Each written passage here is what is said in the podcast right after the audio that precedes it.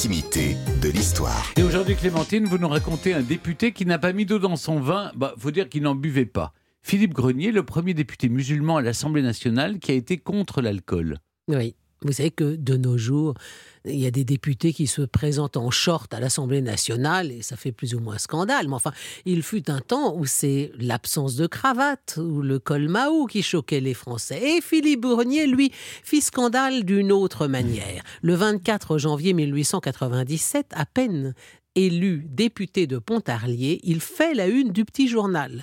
Le docteur Grenier a fait son entrée dans la capitale vêtu d'un burnou blanc, coiffé d'un turban à cordes de chameau et chaussé de bottes à l'écuyère. Homme de petite taille, il n'a que 31 ans, il a le type oriental très prononcé. On dirait un kabyle des plus authentiques. Le front est bombé, le visage ovale se termine par une barbiche claire et très noire, la peau est brune et l'œil noir noir et luisant garde de longs instants l'immobilité contemplative des fils de l'Orient.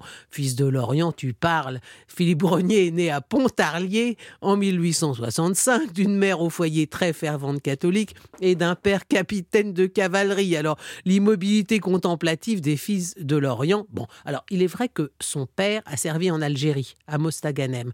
Donc la famille a suivi mais elle est assez vite revenue à Baume-les-Dames dans la propriété familiale. Et là, Philippe a reçu une éducation, tout ce qu'il y a de plus classique. Et son bac en poche, eh bien, il fait médecine. Il ouvre un cabinet à Pontarlier en 1890. Et la même année, il se rend auprès de son frère Ernest, qui est en Algérie à ce moment-là. Il sert dans l'armée française à Blida, en Algérie. Et Philippe est à la fois très choqué par le sort de la population algérienne et absolument fasciné par la culture musulmane. Et désormais, revenu à Pontarlier, il ne pense plus qu'à une chose, se convertir à l'islam.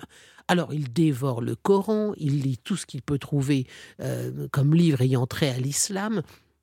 Il retourne en Algérie en 1894, il se convertit effectivement, et il va même faire le Hajj, il va faire le pèlerinage à la Mecque. Il a alors 29 ans.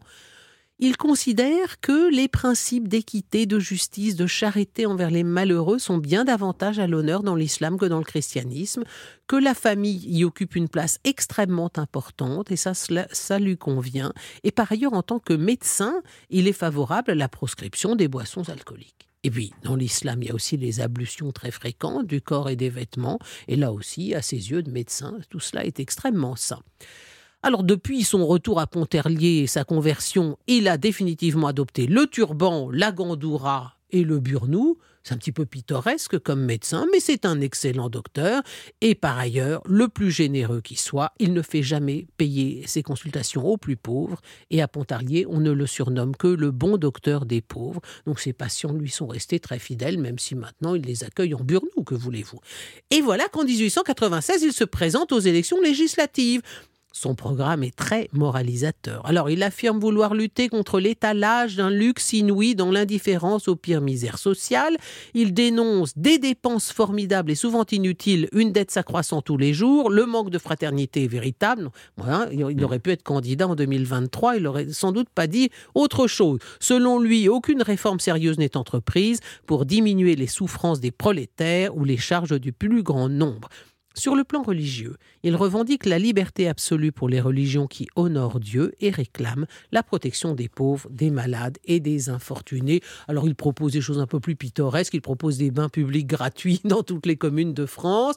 Il voudrait aussi naturaliser tous les musulmans d'Algérie et de Tunisie et leur donner tous les droits qu'ils ont acquis en combattant auprès de nos soldats. Alors résultat, Grenier est élu avec 238, 283, que dis-je, 283 voix d'avance sur le second. Il fait les gros titres des journaux. Il est le premier musulman à devenir député. Le jour de sa rentrée à la Chambre, 12 janvier 1897, les tribunes de l'Assemblée sont remplies de curieux.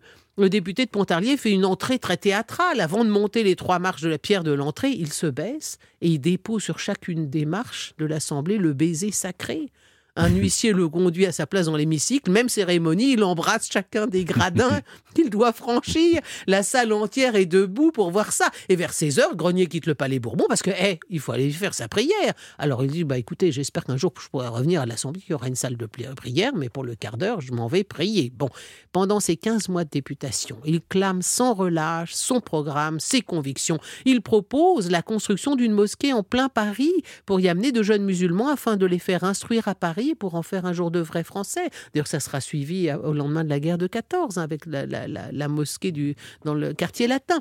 Il proclame qu'il faut pousser l'Algérie dans la voie du progrès, y créer des routes, y planter des arbres fruitiers, y mener des travaux d'assainissement. Voilà quelles étaient les propositions du député Philippe Grenier. C'était un très très bon député. Hélas, aux élections de 1898, les électeurs de Pontarlier ne le suivent plus. Et pourquoi?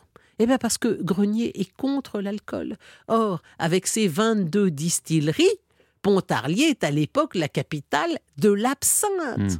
Et comme quoi, et jamais le dicton ne fut plus approprié, voyez-vous, nul n'est prophète en son pays. Merci beaucoup Clémentine.